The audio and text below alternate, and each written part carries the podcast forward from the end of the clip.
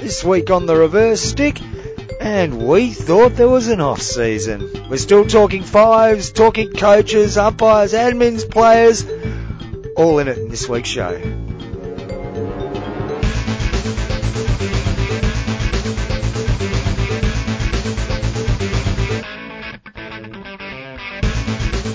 Greetings and welcome once again to the Reverse Stick, the weekly global hockey podcast.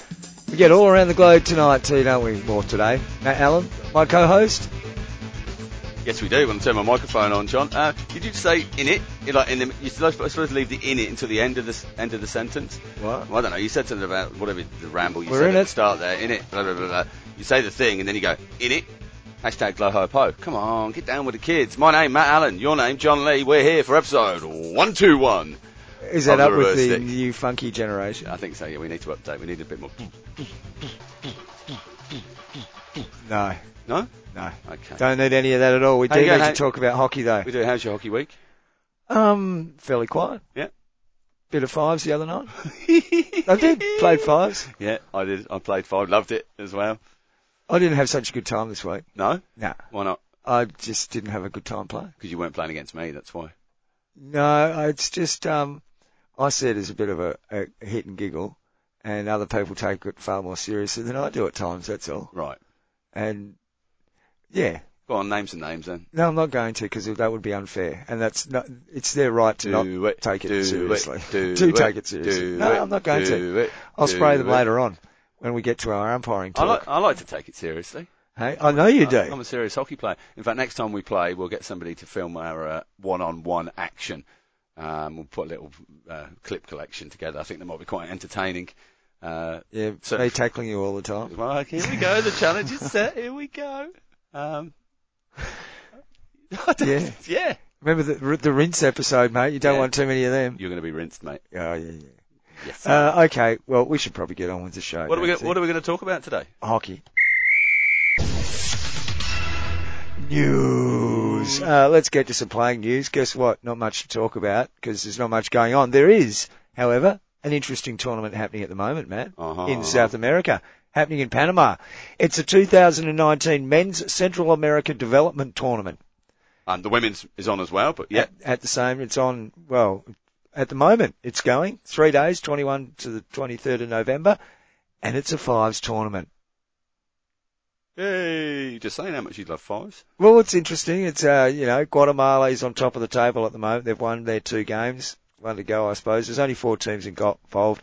The men's side of things, Guatemala, Puerto Rico, Panama, and Costa Rica. And I believe the same on the women's, is it? Or just three? Yeah, just three teams in the women's Guatemala, Costa Rica, and Panama. Okay, so, uh, it's a very small tournament, but it is a hockey fives tournament. Hockey fives. Well, uh, yeah, uh, results so far: two wins for Guatemala, one win, uh, one loss for Costa Rica, and two defeats for Panama. So Guatemala sitting at the top there. Uh, and of course, uh, TRS World 11 player Montserrat Barquero is there uh, on behalf of the Costa Rican women's team and the men's team. Former guest David Navarro. Yeah, he's there Uh, with Costa Rica. Is there with Costa Rica. Some terrible, terrible haircuts um, from those Costa Rican boys surfacing online at the moment. Just, we'll repost it. You can't really miss them. I don't know what they. I think they're just bored in the uh, in the dorm, and one of them's gone. You got a pair of clippers? Now, didn't we do a story about a, it was an Indian or Pakistani coach who, um, I think it was a Pakistani coach who shaved all the kids' heads or made, they had a, a loss, a It was bad in that part of the Yeah. world, yeah, they did, yeah. And he- he made acad- academy, wasn't it? Yeah, the yeah. academy And he got in trouble for that. I think he might have lost his job. I wonder what was the source of the influence for these boys. bit of team bonding, I think, probably. I'd what, they'd be better off shaving the whole lot off, really. Well, I think they would It's be. a pretty shocking job. They would be now. it's got it's got the feeling of home done, doesn't it? It's it's uh, what would you call it? Uh, bespoke haircuts. Uh, yep, you could call it bespoke, John. yes. Yeah. Um, but yeah, but that's uh, that's taking place there. But it was interesting because I, I just had a quick look and thought, oh, I'll just see if Mons is playing in this tournament. Yeah. So I had a look and then tracked back through uh, her stats of in, and international caps. And the past three or four tournaments uh, have been hockey fives games, but the two or three tournaments prior to that were indoor hockey. Uh, so I looked at some of those tournaments, the teams from that part of the world that were taking part in the Central American Indoor Championships, and it's the same on the men's side as well. And a lot of these teams are the teams that we've seen playing hockey fives in the region in the past two to three seasons. Yeah. Um, and it seems to be uh, just a transfer um, of these teams from playing indoor hockey to playing outdoor hockey um, in in the fives format. So It does. is, is that the death of indoor hockey within within the region as hockey fives ended indoor hockey as a Oh. thing in that part of the world? Are we are we going to continue this conversation no, no, later I'm just- show, or do you want to throw it up now? No, no, we'll, we'll, we'll talk about it later on. But that's that's just that's just an, an interesting observation on uh, the direction that could be being taken in that part of the world. Well, it's interesting considering, as we'll get to a bit later, the path that the FIH has taken with indoor hockey over the last few years, vis-a-vis player numbers, etc., etc. Have we got any more news though? Let's get through what might be termed news. Uh, just I did mention last week we've got coming up on the 1st of December the 2019 Africa Cup for Club Champions, a week-long event taking place in Ismailia in Egypt. Participating clubs for the women, Al Sharkia, Al Shams, both from Egypt, Ghana Revenue Authority and the Ghana Police Service, Excellent. Telkom from Kenya, Kada Stars from Nigeria, Yobe Desert Queens from Nigeria, and Al Fashia from Sudan. And Excellent. the men's competition, eight teams there. Al Sharki from Egypt and Smouha, also from Egypt. Ghana Revenue Authority, Exchequers of Bank of Ghana. I think it's just Exchequers Bank of Ghana. Uh, the Niger Flickers, shout out to Clint. Kada Stars from Nigeria also, and uh, two Sudanese teams there, Al Fashir and Al Giraf. Um, interesting to see some Sudanese teams involved Good there, the which growth. is, which is which is great to see. Um, relatively quiet on the international and the club hockey scene. It does always astound me though. There's never any South African participation in this competition. Well, we know there's reasons for that. Tyron's laid that out. Yeah, we'll we'll give you uh, updates um, next week, the week after, as that tournament is underway. Do you reckon they're good reasons? Uh, no, I don't. I think there should. Be, I think it's, No, it if, should if be it's an. Africa Cup for club champions, then Someone should be there, you reckon? Yeah, Fair enough. Um, things coming up as well. Uh, we've got a Three Nations Invitational Under 21 tournament for women going on in Canberra next week or the week after, 3rd to the 8th. Pro League gets underway for the women on the 11th of January and for the men on the 17th of January. And at the same time on the 17th of January, you know, it kicks off the European indoor season. Uh, the indoor championship for men kicks off in Berlin. Uh, Championship two for men is in Lucerne in Switzerland. Uh, championship three for men is in uh, Santander in Spain. Uh, and the women's gets underway on the 24th of 24th of January in Minsk for the uh, championship. Championship two's uh, in Sveti Ivan Zelina in Croatia, and championship three is in Bra- Bratislava in uh, Slovakia all starting on the 24th to 26th. So that's all coming up. Indoor. We'll all be talking about indoor in the new year. I wonder how, for how much longer, unfortunately.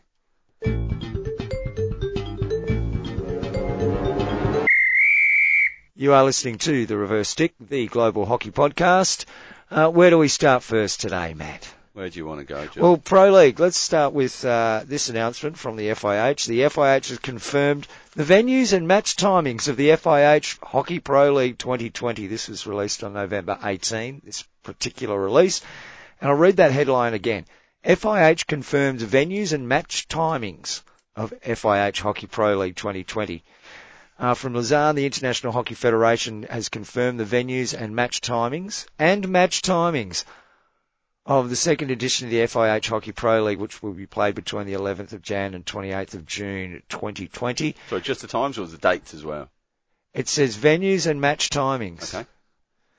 144 matches of the 2020 season of FIH's Global Home and Away League involving the best national teams in the world will be played in the following, following stadiums. So this is where the games will happen. If they're in Argentina, they'll be at CeNARD in Buenos Aires or the Estadio Hockey Club. Uh, in Australia, Perth Hockey Stadium or Sydney Olympic Park. So both two venues for both those countries. Yeah, in Belgium, it'll be at the uh, Sports Centrum in Antwerp. Uh, China, Wujin Hockey Stadium in Changzhou. Germany, uh, Hockey Park in Munchen Gladbach, Also at UHC Hamburg and at Ernst Reuter Sportfeld in Berlin. Great Britain will be using the Stoop and Lee Valley Hockey and Tennis Centre. India, the Kalinga Hockey Stadium. The Netherlands at SV Kampong, HC Rotterdam and at HC Hertgenbosch. and the Wagener Hockey Stadium, Amsterdam, or is that where Hertgenbosch play? I'm not sure. So they've got four venues going there, mind you, the men's and women's. So anyway, No, they, no, but they're, they're taking it around the country. Yeah, yeah. Uh, New Zealand will be at North Harbour Hockey Stadium and Nga Puna Wai Hockey Stadium. Spain at Estadio Vittorio in Valencia, and finally the US. They'll be holding their matches at the Karen Shelton Stadium, University of North Carolina, Chapel Hill. Now, just before we talk about that, the first match will oppose the 2019 winners of the Women's League, the Netherlands and China, on 11th of January 2020 at uh, 1400. That's 2 p.m. local time at Changzhou in China. Well, there you go. There you go. 2 What? p.m. local time, and that's got the times. There's a date and a time there. For one game. Oh, okay, for one game. Jeez, what do you want, mate? Uh, when I'd like when a headline says confirms venues and match timings, it actually confirms the venues and match times. Maybe they've just, maybe they've just. They let- mean they're let all, off. all games are going to be 60 minutes. and at two o'clock local time. Yeah. Which it's funny they'd start with a game that's obviously going to be starting in the middle of the day, despite many people believing hockey's best viewed under lights, Matt, from a television perspective. Well, there we go. We're, we're confirmed anyway. Spain, Valencia, not Barcelona or Terrassa as we uh, we we thought last week. Um, yeah, and interesting that Australia, Germany, the Netherlands, um, and Argentina are looking to take the games to different venues. Uh, Belgium, China, India. Um, Spain and the US all in the same spot. Uh, surprise, surprise, all being played in BBI in Bhubaneswar, the uh, the Indian games. No surprise. No surprise at all there. Uh, Which is a real pity, given they had an opportunity to take it beyond Bhubaneswar. yeah, but yeah, State of Odisha. They're the main sponsors of the, the national teams. I suppose you sign those sorts of deals, you've got to live with that, don't you? That's it. Um, Mind you, it is set up for those games to be played too. I mean, you know, you shouldn't be too harsh. I mean, we're back at, um, Australia's back at Perth and Sydney. Now, if I was either Melbourne or Queensland, Gold Coast or, or Brisbane, I'd be pretty upset about that. but, and, but likewise, Considering the performance of Sydney as a venue last year. likewise fans in GB, they've got two, two options that see the games at the Stoop, so the Yeah. big stadium hockey at the Harlequins Rugby Ground, or at the Lee Valley Hockey and Tennis Centre, both in London again. Nothing being taken to Wales, nothing being taken to Scotland, nothing being taken even to the middle of the country. Um, surely there's 16, 15,000 seater rugby stadiums up north um, in the UK, in England, that you could do just the same job that you've done at the Stoop. Uh, Once again, it's a big old drive for a lot of people to get into congestion and go in there into the capital. Um, I think it's probably a bit of a, a, a failing. Playing it safe? Mind you, we just did talk about uh, Sydney Olympic Park. Yes, playing it safe probably for as far as ticket sales go. Yeah. I mean, let's face it, a lot of these things now are going to be based around financial reasons for having them there. They're going to have nothing to do with actually spreading the game. Well, financial reasons, but also uh, playing playing field uh, reasons as Yeah. well about the, the the quality of the FIH certification. And the standards of the, um, not just the pitch, but of the surrounding convenience, you know, change par- rooms parking. and parking. Yeah, yeah. Um, you know, like for us here in Australia, when we diss Sydney as a, um, as a venue, it's because there's no one goes there. Mm. Um, and you know, you might, oh, well, you you got it there in Perth. If if Perth had a missed out because they decided to go to Gold to us to the Gold Coast or Queensland instead, Uh-huh. I would have been fine with that. But I'm not fine with the idea that anybody misses out so Sydney gets a game. Mm. And be that Perth or Melbourne, or, and as far as we bagged the Melbourne crowd for the hockey one turnout, they do tend to turn out for some international matches. Yeah, and, but Tasmania certainly They did for the Pro League, that's uh, sure. Brisbane certainly does as Yeah. well. Um, Brisbane definitely does. They'd easily draw the crowds. Big, bold, packed, loud. Exactly. Um, so that's a bit disappointing from our point of view. Um, hmm. But that leads us to the US, mate, because they were the last uh, city li- or the country listed there as far as the stadiums go. Karen Shelton Stadium at the University of North Carolina, Chapel Hill, and you go, what happened to the nuke? Yeah. Spooky nuke. Spooky Nick. Well, it seems like there's a few issues going on there with uh, hockey in the US at the moment, Well- highlighted. There, there's an article in LancasterOnline.com, which is uh, one of the local papers for uh, the Spooky Nook area. Um, now, this article, when's this dated here, John? Uh, November the 20th from Diana Pugliese. Um, it reads, the US women's field hockey team, which has played at Spooky Nook Sports for the last five years, has a new home for 2020, North Carolina. While still based at Spooky Nook, the team will play its eight Pro League home games at the University of North Carolina's Karen Shelton Stadium. Uh, the move coincides with criticism over the conditions of Spooky Nook's facilities and, if permanent, would likely have an economic impact on Lancaster County. We're in continued contract negotiations right now. The conversation is totally open, said Mackenzie Bender, marketing manager at Spooky Nook. The person that's managing the contract on USA Field Hockey's end was not the person who initially signed it, so we're just checking with them, wanting to make sure it's still beneficial to both parties. Truly, we want to make sure it's the best fit for both parties, and we're hoping to have that figured out before Christmas at the very latest. Um, it goes on to, uh, to say, let's come to, da, da, da. Uh, while work, work continues on a new contract, the Nook also has another project ahead of it, updating its playing surfaces. The condition of the outdoor turf field used by Team USA has come under question, including a mention in a petition started by members of both the US men's and women's squads looking to improve conditions across the programme. And we will come to that in a short while. It was supposed to last 10 years. We know it hasn't, Bender said of the turf. It's at about the five year mark and just because of the quantity of play that has occurred on it, it probably needs replaced. Um, it's a little bit hopeful that you're going to get 10 years out of would turf being used for inter- international. Yeah, that, uh, that's a salesman telling you that, not an engineer, isn't it? yeah, but I, I haven't heard that from the from the the turf salesman at Polytan when we've spoken to them about it with our new turf. Um, if uh, you, know, you could maybe get away with seven years, um, you're not going to get much more out of it to retain that quality. Well, as as the correspondent said, it is the national home of the national program. It's going to get a fair workout. Yeah. So um, uh, Bender went on to say, basically a ball dropped from one metre missed the mark by three centimetres. Uh, it's very small regulations. The international certification that came out about 18 months ago has set a new standard. When we built in 2013, everything was fine. As the standards of the Federation and the international certifications continue to grow and evolve, it's just making sure that we're still making the updates to meet that standard. Um, so I had a little look on the FIH page, John, just to see uh, where Spooky Nook was on the um, the grading of fields and, and when their certification lasted to. So the indoor field, that's the one under the dome there. Yeah. Um, that that's a national grade turf, um, and certification ran until October the 7th, 2019. And the outdoor field, that's a national grade turf, and that ran out in, on July the 10th, 2019. Uh, and interesting to note that it's of national standard. Uh, I had a little look at the, the FIH grading on um, field standards. Where have I put that, John? Anyway, that's third tier uh, national standard. There's global elite, global, um, and that third tier says for regional competitions, low level international hockey, uh, and club competitions. So interesting that they've been playing pro league games on something that doesn't meet international standard by the FIH's own standards. Yeah. Well, I mean, who's to say that it's necessarily a bad thing that it goes to North Carolina? I mean, I'm. uh, Quite right, I'm sure they're. I mean, maybe they'll North get better Carolinians are crowds or- delighted. May, maybe there might be something that just by the, the happenstance of luck, as this would be, that uh, you know something good might come out of it. Fingers crossed. Yep. Um, but the more important aspect of because this is the story that got us sort of started following the trail, but the petition by the players. That's probably the biggest story, I think.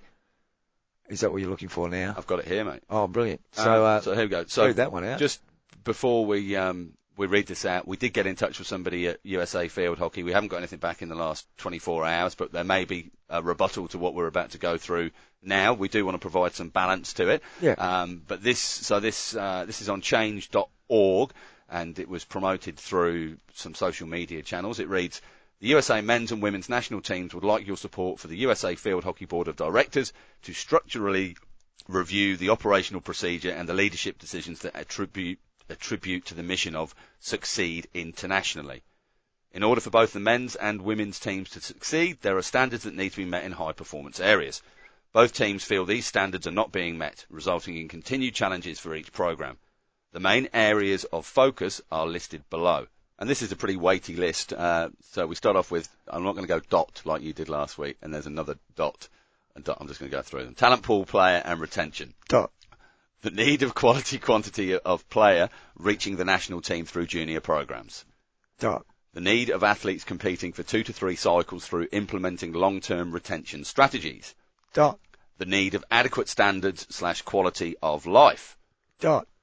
Preparation and events. Dot. The support for quality matches for both men and women prior to major events. Pan Am Games, qualifiers, World League Series. Is that a dot or a pos- a uh, dot? The exposure of the game and teams in US. Dot. The need of marketing, ticket sales and appropriate rotating playing venue locations for home international games. Dot.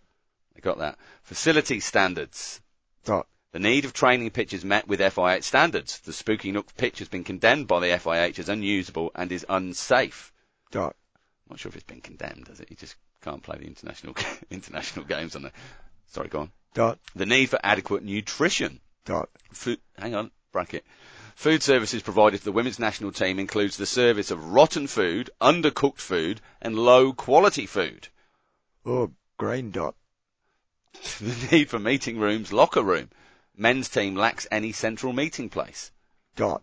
Staffing and voice. Dot. The dire need of a high performance director and or committee to provide oversight of athlete welfare, training environments, and to provide independent direct contact to board. Dot. The need of communication between, between sectors. National team coaches, directors did not attend management meeting in Colorado. Dot. The need of full-time coaches, technical, tactical, physio- physiological, psychological, video analysis, medical staff, and administrative staff, more specifically for the men's program. Dot. Medical. The need of medical insurance and adequate medical care. Dot. Men's team currently has capabilities of insuring six full-time players. Women's national team athletes have previously been subjected to prolonged inadequate healthcare. Dot.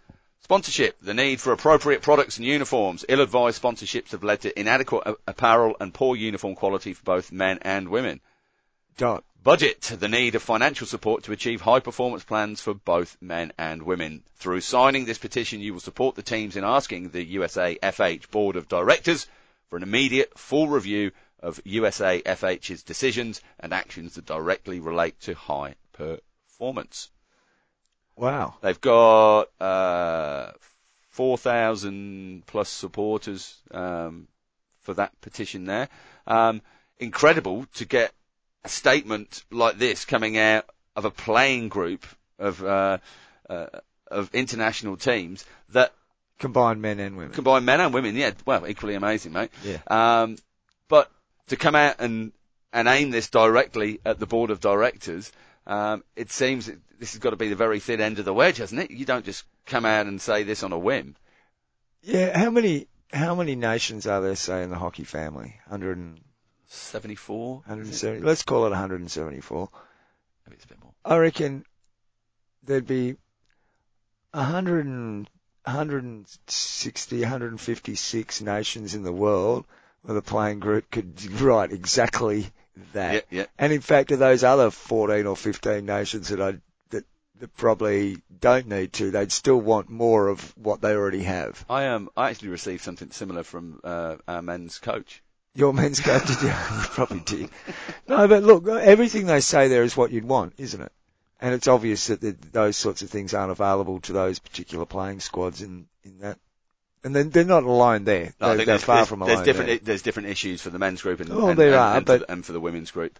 But they're um, reflected in both groups, if you know what I mean. Like the women might have better than men, or men better than in some areas, but there still could be improvements in across both areas. know, things things like insurance, player insurance. That's well, the, that's, the other that's thing is what do you concerning. what do you determine as a full time player? Well, what funds a full time player in the US?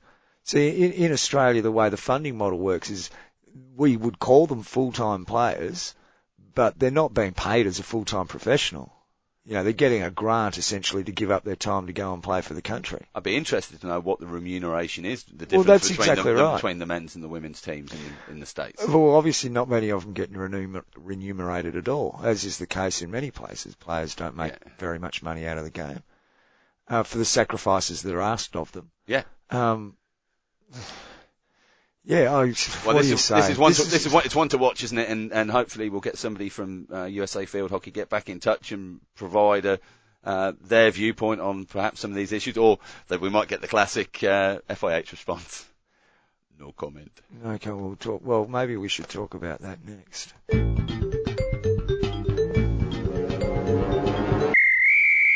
You're listening to the Reverse Stick, the Global Hockey Podcast, and uh, Matt, last week was it? Yeah, sometime last week, I saw a, um, a tweet that caught my eye, and it was from Graham Wilcock, who goes by the handle of Hockey Gra, G-R-A, Hockey G-R-A, at Hockey Great. Hockey Gray. Great. Graham, Graham, yep, got that. Uh, Graham on his Twitter thing says that he's a level two hockey umpire and coach, appointment secretary of the DHUA, a proud dad and grumpy. Well, that's an Uh, umpires, umpires association. DH. Ooh. Is he in England? Devon. Uh, Devon Hockey Yeah. Umpires Association. Uh, he's a we- he was the West Hockey Umpire of the year 2013-14 and the Devon Pool Umpire 2017-18. He posed this question and then gave a bit of a statement. Uh, where are all the hockey umpires within Devon? Why are clubs not doing anything to develop umpires? When will we be, when will be the first game to be cancelled as no umpires available? Three questions and then three questions, no answers. Now, in amongst the stream of answers there, there was there was a few of people say, "I know what you mean," because I'm trying to get umpires, and you know, people say, "Oh, we manage to get our umpires every week." Uh, I posted. Somebody else said they, they keep turning left and ended up on Bodmin Moor and never returning.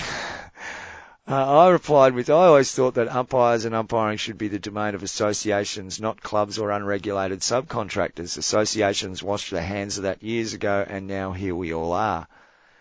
And in response to my tweet, uh, a fellow, I'm assuming it's a fellow, the, the Twitter, don't know his name, but the Twitter is ADMV0R10N, which I think is some sort of shorthand for Adam Vorten. Vorten, Well something like that. well done, Col- Columbo. Uh, anyway, Adam replied with um, oh, his his Twitter thing. He says, "IT malware remover, sellotape, string, the usual. No, I do not have blue hair." Uh, if you don't source umpires from clubs, then you got a major avenue from in the game as a source. It's been an ongoing error in the game for far too long. Moving further away into distant institutions is a mistake. Uh, just got me, and look, that's, that comment's got merit to it, as much as mine does, or anybody's comment has merit to it. Um, but it got me thinking about what it, who is responsible for umpires?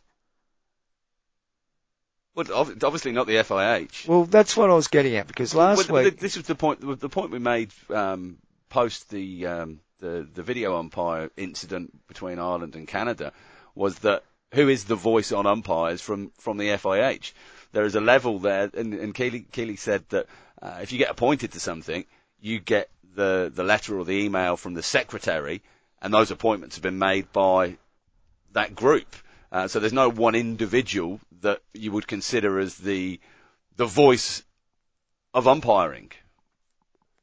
Keeley's, not- the, Keeley's the voice of umpiring. well, I'm not even necessarily talking about the voice of umpiring. Who takes, what takes responsibility for umpires as opposed to who? Like the FIH being a what and the person employed by the FIH being a who. Yeah, yeah. So what organisation, what institution, what, what mechanism is responsible for umpires? Well, it, it, well, it has to come out of the FIH rules committee, doesn't it? And the and the appointments committee. Well, let's go back to what Thierry said uh, when he uh, released a statement on November the 11th. Remember that interview conducted by an interviewer that nobody knows who it was. Um, and in uh, dot point three of that particular uh, statement, um, the F- uh, Thierry expressed its, uh, the FIH expressed its full satisfaction of the format uh, recently completed in vis-a-vis the uh, FIH Olympic qualifiers. Uh, the, the Olympic qualifiers and outline FIH Olympic qualifiers, uh, the, the EB, uh, the great moments of hockey, the attendances, audience, blah blah. One sentence. It also reiterated its full support to the umpires and officials as publicly mentioned mentioned by FIH CEO Terry Whale earlier. Well, this is what Thierry said. You He mean was this, asked- This is what this is what you said. No, this is what Thierry, sorry, this is what I said when interviewed by some anonymous person in uh, a, a piece that came out on the 5th that was entitled A Magnificent Show. FIH CEO Thierry Vile, A Magnificent Show. Okay, one of the questions, there was also an Is umpiring it, is decision. it Vile? Is it Vale? Is it Wheel? Is it Weil?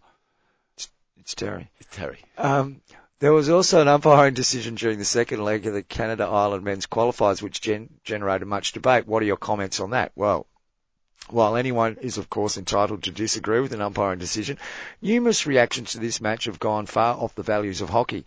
In order to avoid any disturbances for teams and umpires in their preparations ahead of the second weekend of qualifiers, the FIH has not made any proactive statements on the matter, but responded to requests received. Don't know what that means.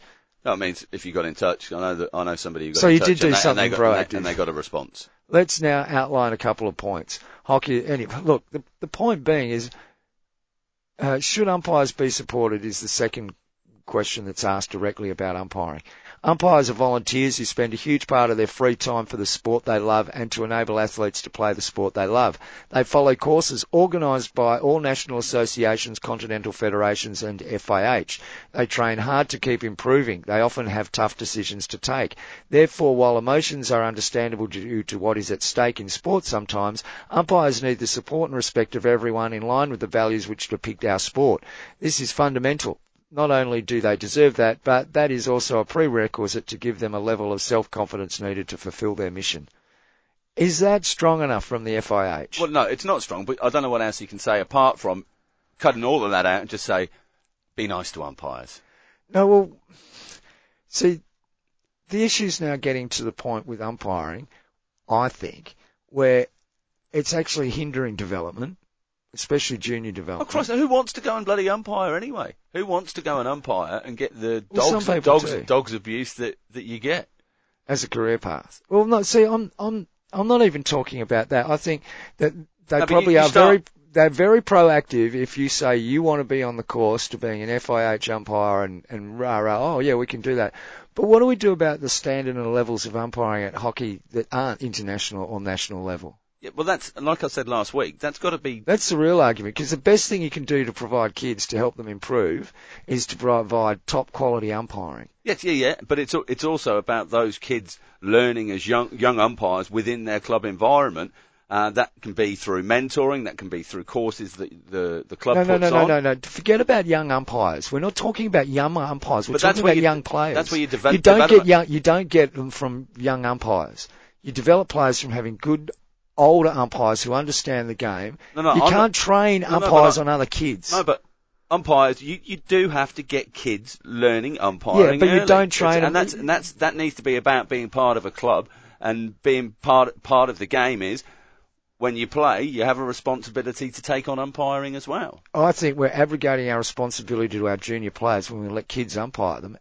Now, well, I I think the the issue is wider than the fact that we've got so many people that don't haven't grown up being made to umpire and be involved within the umpiring process, and particularly now when you find you, you get a team umpiring duty here in Perth, and people would rather just go, I'll pay you fifty bucks, I'll pay the fifty bucks, and by paying that fifty bucks, they never sit in that position of the umpire, um, and actually sort of get a bit of the abuse that they give out sometimes. I'm only talking about certain individuals, maybe me, but um, it's it's important to see it from both sides, and the only way you're going to do that is is by actually taking on that umpiring responsibility. Now, there's a difference between club umpiring and standards there, just like there is in the standard of hockey, as to what Yeah, you're is- talking about with the, at the, at the higher end. Is providing umpires a responsibility of clubs though? Should it be the responsibility of clubs? I see it as a responsibility of associations, At- not at- of clubs. At what level, though? At what level? You, t- you say across the board through everything down to grade 12? Yeah. Why, why, why, why are clubs Well, the- being asked to do The- it? Well, the reality is they they don't have the pool of umpires. The associations don't have the pool. They don't have the numbers. Well, then whose problem's that? It's not the club's problem. Well, it will. It becomes the club's It problem. become, because- but it's yeah, yeah, it's yeah. not though. It's a full circle thing, though, isn't it? Because the clubs have to encourage those people to go and umpire and impress on them that we need a certain percentage of our playing group regularly umpiring a- across whatever level. That, that, that's what they So, have to do you- here. so what we're actually saying is that it comes back to rest on players um, because no, no, because back players aren't hockey- making themselves available to, to the hockey community. To the hockey community, yeah. Okay. Ump- umpires are part of that community. Oh no, I know, I know. But I just, uh, I, s- I, I get why people go, oh, clubs, clubs have got it, but I don't think that umpiring and organising umpiring duties and organising umpiring standards and all of those sorts of things that are involved with umpiring should be the domain of clubs. Um, I think the resources should. The be, resources are going to have to come from But- clubs. don't no, no, no, no, all resources, administrators, coaches, rah, rah, all come through the clubs at some point. Don't No, get no, me no, wrong. no, I understand but, that. But, but, but I think just like um, the answer to getting more school um, hockey being played in schools is to get people from your association within development roles into those schools to put pro- programs in place to coach the coaches within the schools. The same goes for umpiring, where it should be driven by the state association or a national association to provide those resources free of charge for clubs to utilise to skill people up um, and and share share the the, the umpiring resource that's there. I'm not talking about the, the human resource, although you know that could, it could be within the case of you know, people running workshops and, and, and classes. I mean, uh, I don't. When Adam Wharton makes the, uh, you know, moving further away into distant institutions is a mistake. I get what he's talking about, and I agree to him to a certain extent. That no, you don't want a, a an institution that stands off and is away from the game. Yeah. It's got to be part of the game. Yeah. It's got to be included in it.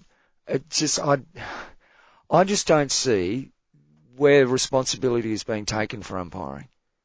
Who's who's taking the responsibility for it? it? And I don't think umpires know, especially they don't know after the um, you know staggeringly limp support they've received from the FIH in recent times. Yeah, the, well, the third team do kind of sit out on a limb, don't they? And uh, Yeah. yeah, Hey, look, and, and it's it's a tough gig. I get that, but these people obviously love it too. I mean, they're doing it for free essentially. Yeah. I mean, is there an argument for paying umpires? Do you get better umpires because you pay them? No. I'm not sure you do. Well, you don't with in, our system locally. You you you get the gig if you're available. yeah, that's about right. local. Um, anyway, just something that was on my mind. You're listening to the Reverse Stick, the Global Hockey Podcast, and just before we move on from that, I've got one thing to mention here. Uh, Adam Vorten, uh, amongst the usual collection of actually quite a good um, cat video on there on his Twitter. For, you know, because yeah, cats are everywhere on Twitter, mate. But his is pretty good. Um, had an interesting tweet. I had the option of playing a game of field hockey this weekend. For the first time, I turned down an actual game. If you want to play tedious man-to-man systems, go ahead. I'm not. Yeah, I think I don't mind, Adam. I agree with you, mate. Bloody three three three one. If, that, if this is what you can do, Well, It's what he, he didn't he didn't play because he didn't like the, the team system. yeah, this is what one three three three can do. Right. Okay. I understand. I understand what he's saying with that. That's ten players. One three three three. Yeah, the goalies are given. Oh, so it's one Sweeper. one one three three three. Yeah. Yeah. All right. Whatevs. Good on you, Adam. I, d- I wouldn't give up a game. I'd love to get Put to play it. against a team that played that system though. It's interesting when when we've, when we've had guys come over here, uh, a good friend of ours, to go right. Well, this is the way we played it in Ireland. We we should be playing to this structure, and uh, Australians don't take too well to it. No. No, No, mate, that's not how you play hockey. no. Two fullbacks, right half, left half, centre Centre half, half. inside left, inside right, right wing, left wing, centre forward. Anything else, people haven't got a clue what's going on at club level. Yeah, the best thing is though, it beats all those other systems when blokes come along and try and make teams play Yeah. that system because you got no idea. You revert back pretty soon. You Yeah. do revert back pretty soon. Uh, what have we got then, mate? Um, uh, Instagram post from the uh, and Facebook as well. Post from the Canadian uh, women's national Oh, yes. team, the Wolfpack. Um, we got tagged in on this on Instagram, so it's uh, brought it to my attention. Beautiful piece. Do you want to put some soppy music on? Oh, we haven't sorted that yet. Uh, in the past three years, we have fought, sacrificed, taken leaps of faith, moved continents, and hit hurdle after hurdle, all for the shared passion and dream of competing at an Olympic Games. Every single person in our program bought in, gave 110%, and left everything out on the field. Unfortunately, in sport, there always has to be a winner and a loser. And sometimes you can't do everything right and still not, sorry, sometimes you can do everything right and still not get the desired result. Uh, on November the 3rd, our overtime shootout loss against Ireland left us with a feeling that cannot be described with words. Weeks later, we still aren't over it, and it may take a long time for us to get back to feeling normal again.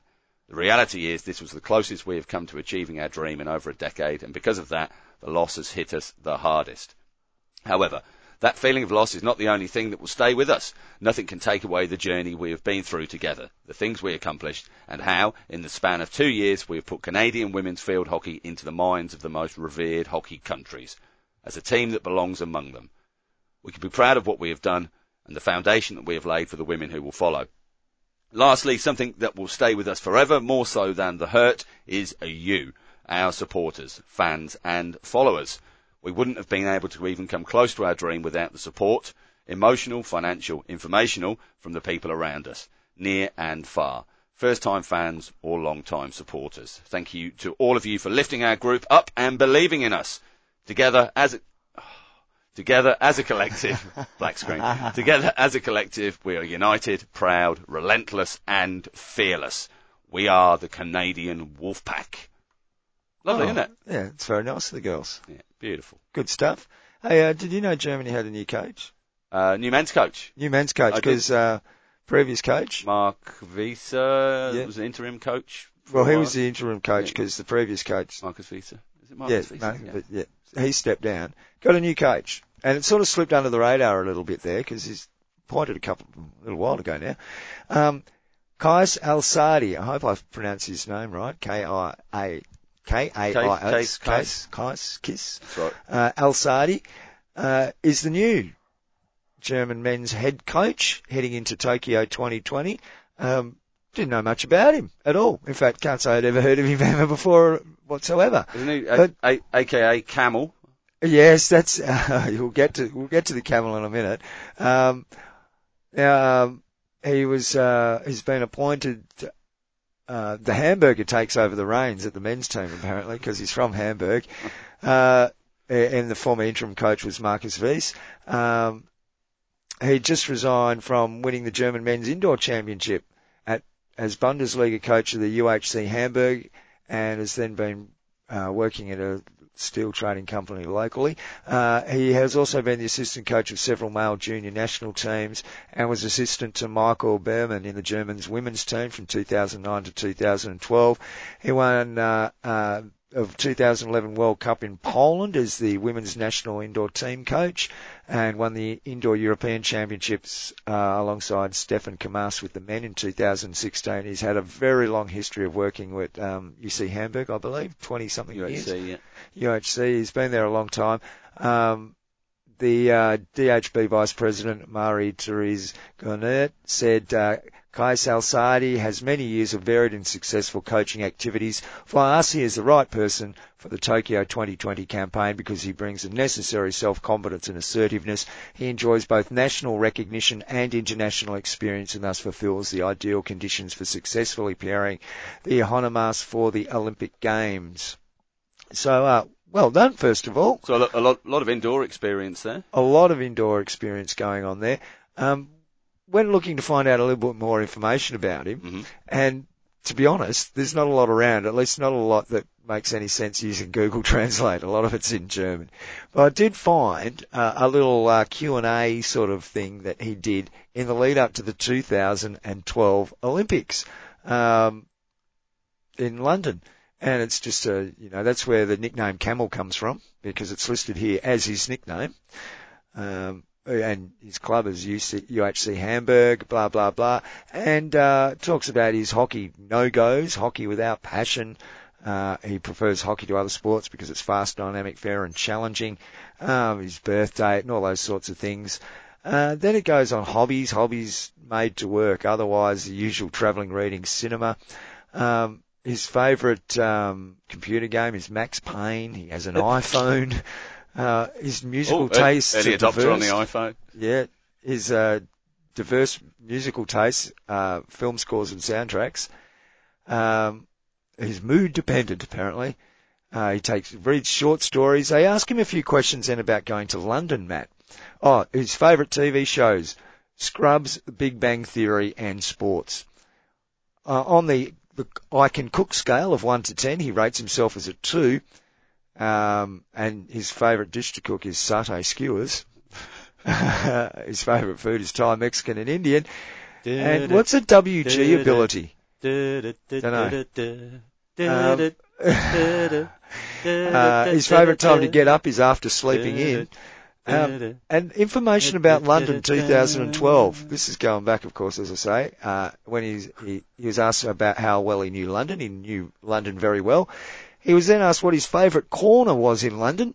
Uh, how does this list go down of, of favourite corners? Uh, East Dulwich, Hyde Park, Dulwich, and downtown Dulwich. Dulwich. Yeah. Uh, Hyde Park and downtown, and Ministry of Sound. Yeah, I mean, it, he's been in a few corners in the ministry. So. At Britain, he likes courtesy of language and traditions, and he finds British food, quote, to sail away, as many British have done. Yes, that's how Australia was founded. We we were desperate to get away from the boiled vegetables. And went, Wes, how far can you go? You can come to Australia. That's how far you can go. Uh, British personalities we'd like to meet. oh yeah. Gerard Butler and Sir Alex Gerard- Ferguson. Gerard Butler, not yeah. Gerard. Um, Well- so he's a funny enough guy. He's got a bit of a play about him. Um, and he's asked at the end uh, what his personal wishes are for Olympia 2012. He says, looking back, he can say that was incredibly cool, and more and more did not work. I'm not sure what. I think that's lost in translation.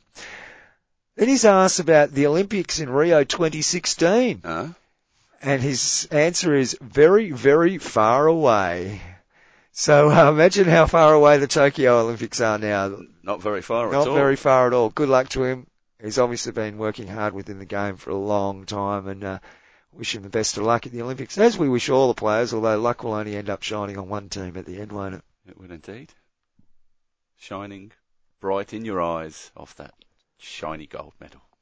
Um, more wonderful world poetry from Matt Allen on next week's edition of the Reverse Stick.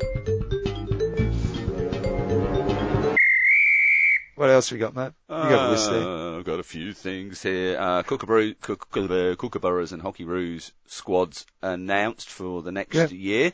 Uh, a couple of changes with the men. Aaron Kleinschmidt, the builder, and Jack Hayes, both out, and Kurt Lovett and Nathan Ephraums elevated from the development squad.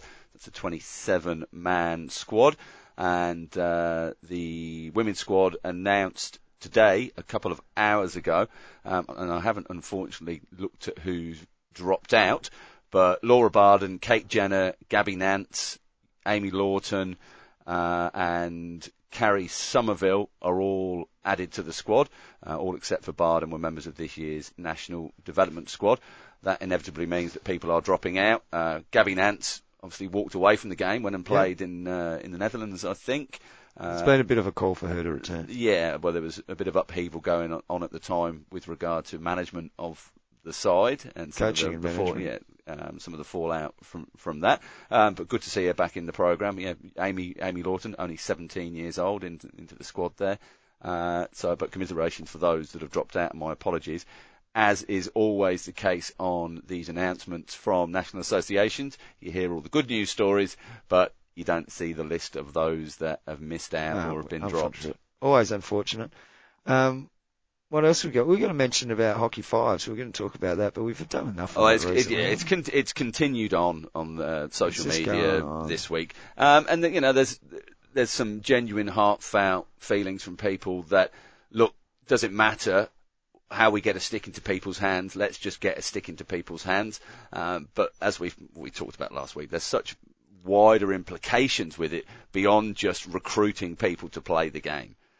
I, I'm just still wondering why we had to come up with a new way to get a stick in people's hands. What what was is I there's just because the complete lack of explanation and complete, complete lack of transparency. We're be, we're being patted on the head and told everything will be right. Just do what we say. It's very condescending, very patronising. Yeah, yeah. Um, yeah, well, we asked the question, why, why five? Why, why is the magic Well, number five? And, and, I, and I propose, you know, perhaps the thing is because sixes is already a thing in the indoor format.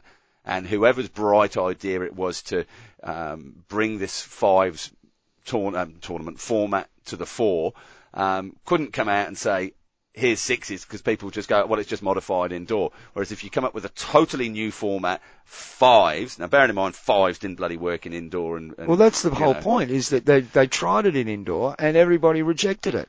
I think this is for, for one or two people or maybe a committee of three or four in, in a year or two's time to come out and go, it was us, we came up with the fives format. So when it's tried and trusted and there's a World Cup happening in it, um, then we might see people put their hand up and say, yes, I was part of the process of bringing this in. And I think it just could be a purely selfish legacy thing.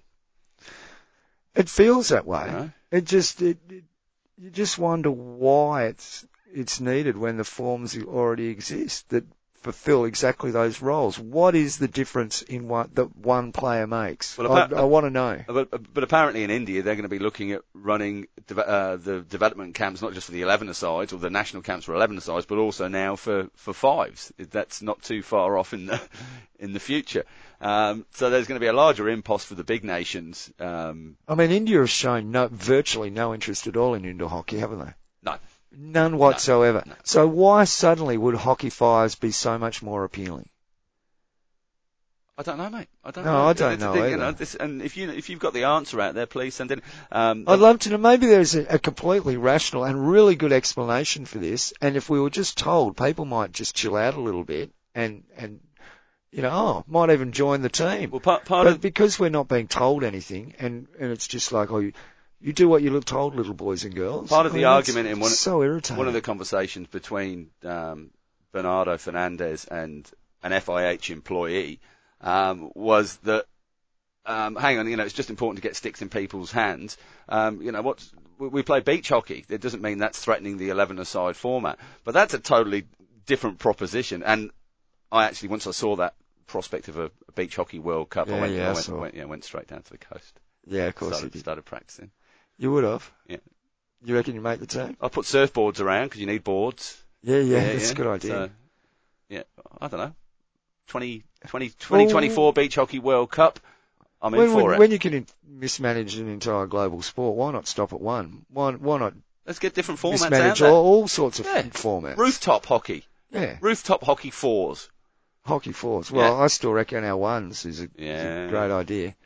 I mean, think of the television coverage. How much you'll save on, on accommodation? Yeah. Single, single camera because it would reduce the size of the pitch. Absolutely. Yeah. It's just, I don't know. It's depressing. Oh, I'm getting depressed just sitting here thinking, talk, let's talk about something else quickly. Uh, let's go to India. A nice article in, Oh, in I the, feel so much better. in the Indian Express. We've got a couple of things to talk about in India. Um, from yeah, from from the Indian Express. This is an article from our fellow our friend and fellow push past pundit Mihir Vasavda. Indian Olympic Association uh, went into the meeting room with the Commonwealth Games Federation squabbling on a boycott. Somehow, at the end of it, they ended up expressing interest to host the very event they wanted to snub. Whether it was the CGF officials pulling off some sort of salesman trick or their IOA counterparts shooting from the hip, one can't say. But even as the impasse continues over India's participation in the 2022 Commonwealth Games and beyond, IOA Secretary General Rajiv Mehta announced they are considering a bid for the 2026 edition. We are willing to host 2026 CWG. We will first take approval from the IOA Executive Board and General Assembly. Then we will approach the government. If they allow, we can host the Games. The declaration surprised CGF President Louise Martin and CEO David Grevenberg, who shared the stage with Mehta at a media briefing after the meeting on Thursday. Even IOA President Narinder Batra, sitting next to Mehta, looked a little perplexed. No one offered an immediate response to it, with a few other IOA members saying it was Mehta's personal opinion. Uh, he did have another personal opinion. He was the one that floated the idea of the boycott in the first place.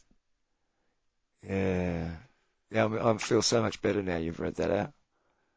So, uh, Once again, another situation where politicking and people who are only interested in their own agendas are ruining it for athletes. It's going to be ruined. They're the only ones that'll end up losing out of this. All of these guys getting up making grand statements and stuff, they'll find their little jobs in whatever government department or wherever they happen to go. far away the poor old athletes will be denied the opportunity to compete at the Commonwealth Games. Fantastic. Well, whilst, whilst we're on uh, Dr. Batra, did have a little squiz at his. Um, Oh, we were talking about Dr. Batra well, then. no, I've just finished. I've Oh, just okay. mentioned him then at the, at the end. Uh, photos popped up of uh, I think it was yesterday. No, maybe the twentieth. Um, presenting to Roelant Oltmans Malaysian head coach in the Hockey India office, in exactly the same spot the photographs were taken when the uh, the signed shirt was handed over to Roland after he'd uh, um, disappeared from Indian hockey. Um, and it's I don't know how to ex- describe this trophy, uh, this this, this work of art. You. I cannot look at you any longer. It's got a shiny gold base. Looks fairly hefty. I doubt it's solid gold, but could be. Um, it says, with gratitude, Dr. Narinder Dhruv Batra, FIH President, International Hockey Federation, FIH. Uh, uh, maybe Roelant's name's on the other side of it. Um, and so mounted upon this, um, this, this gold slab uh, is the FIH logo in uh, probably diamond encrusted diamond sapphires and rubies. I'd, I'd, take a guess. It looks as though it's worth about sixty or seventy thousand dollars. It's uh, glass, I hope. Um, Coloured glass. It's quite an incredible thing. Um, it's bling.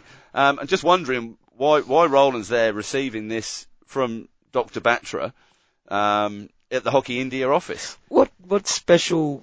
What's it for again? It's just as with with gratitude. In For his, what? In, in his post, he mentioned. What's he What's he done there? Because he's not been there. How could he have done something? Well, he hasn't been there for a while.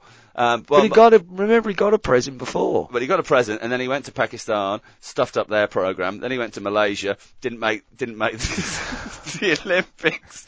Maybe uh, maybe we're about to see him pop up as the new high performance director at Hockey India, John. Oh, wouldn't that just surprise people? Oh, wouldn't surprise me. Um, yeah, let's watch and wait and see what happens there. Well, I'm just what uh, uh, you look at that photo. That's an impressive piece of kit for a little with a pre. Oh, they could have given him a watch or maybe one of those little pennants. You know, like you get a little pennant or a stick pin. Yeah. Stick pin. But that thing. A stick pin with a little dangly thing underneath. I tell you what, if, if you got a pro league dangly winners, balls maybe. If you got a pro league winners trophy this year and Oh, you you'd saw that thing, you'd Well, be fi- wondering what went on. Finances are obviously fine at the FH if you're handing out those things. Um, um, sorry. We've done the Commonwealth Games. You're done- absolutely oh, no, staggering no, me no, right no, no, no, no, sorry, I know what I was going to say. Um, no flowers from him this time though. Oh, really? Yeah, no flowers. That's very disappointing. And whilst we're on flowers, I didn't mention it last week. Why did the Sultana Bran Hockey One women's uh, winners get flowers each? You don't want to know my answer and, to that, do and you? the men and the men didn't get any flowers. Well, my wife pointed out and said, "Aren't they all staying in hotels? It's a waste of time giving them giving them flowers." well, yeah, it's well, why, why, do, why do the women get the flower, flowers and the guys Maybe don't the get men, the well, the flowers? guys should get aftershave. Soap on a rope. So, is that what we're talking? Oh, look, I think that's about all we've got this week, isn't it? Yeah, that's about it, mate. it Uh, must be because I've started to play the outro Yeah, music. that's fine. Keep keep uh, keep your eyes on Galvanised Hockey. The weekly videos keep coming out. Fantastic stuff. Halfway point of the English season. Yeah, yeah. At the moment. Oh, what so- was the other one that started? Uh, and Slapchat podcast is coming back with Tommy Alexander uh, involved with that. Change that season. First interview, yeah, change the season. First interview has been confirmed with Lee Morton, fellow Scots international there. So looking forward to hearing Slapchat back on the airways after a hiatus of a couple of years. Excellent. Uh, that's it, mate. We will see you all next week for episode 122. Thank you for joining us once again. Don't forget to follow us on all the socials Facebook, Instagram, and Twitter, all at the reverse stick. I'll see you next week. Hero.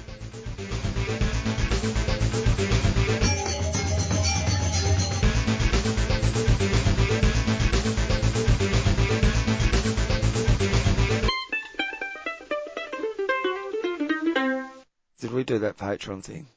What Patreon thing? You know, that we put it the, to the Patreon people. Yeah, we did that. Oh, the exclusive content, you mean, John? Yeah. Yeah, that's been posted before. They've received the exclusive content before anybody's heard this show. Uh, you know all you got to do, John, to get that exclusive content is go to patreon.com forward slash the reverse stick and give a little every month to help us continue our hockey podcast endeavours. And thanks for listening. It's obviously worthwhile. It's educational and informative. That's right. And um, It'll and- make your teeth whiter and your breath smell fresher.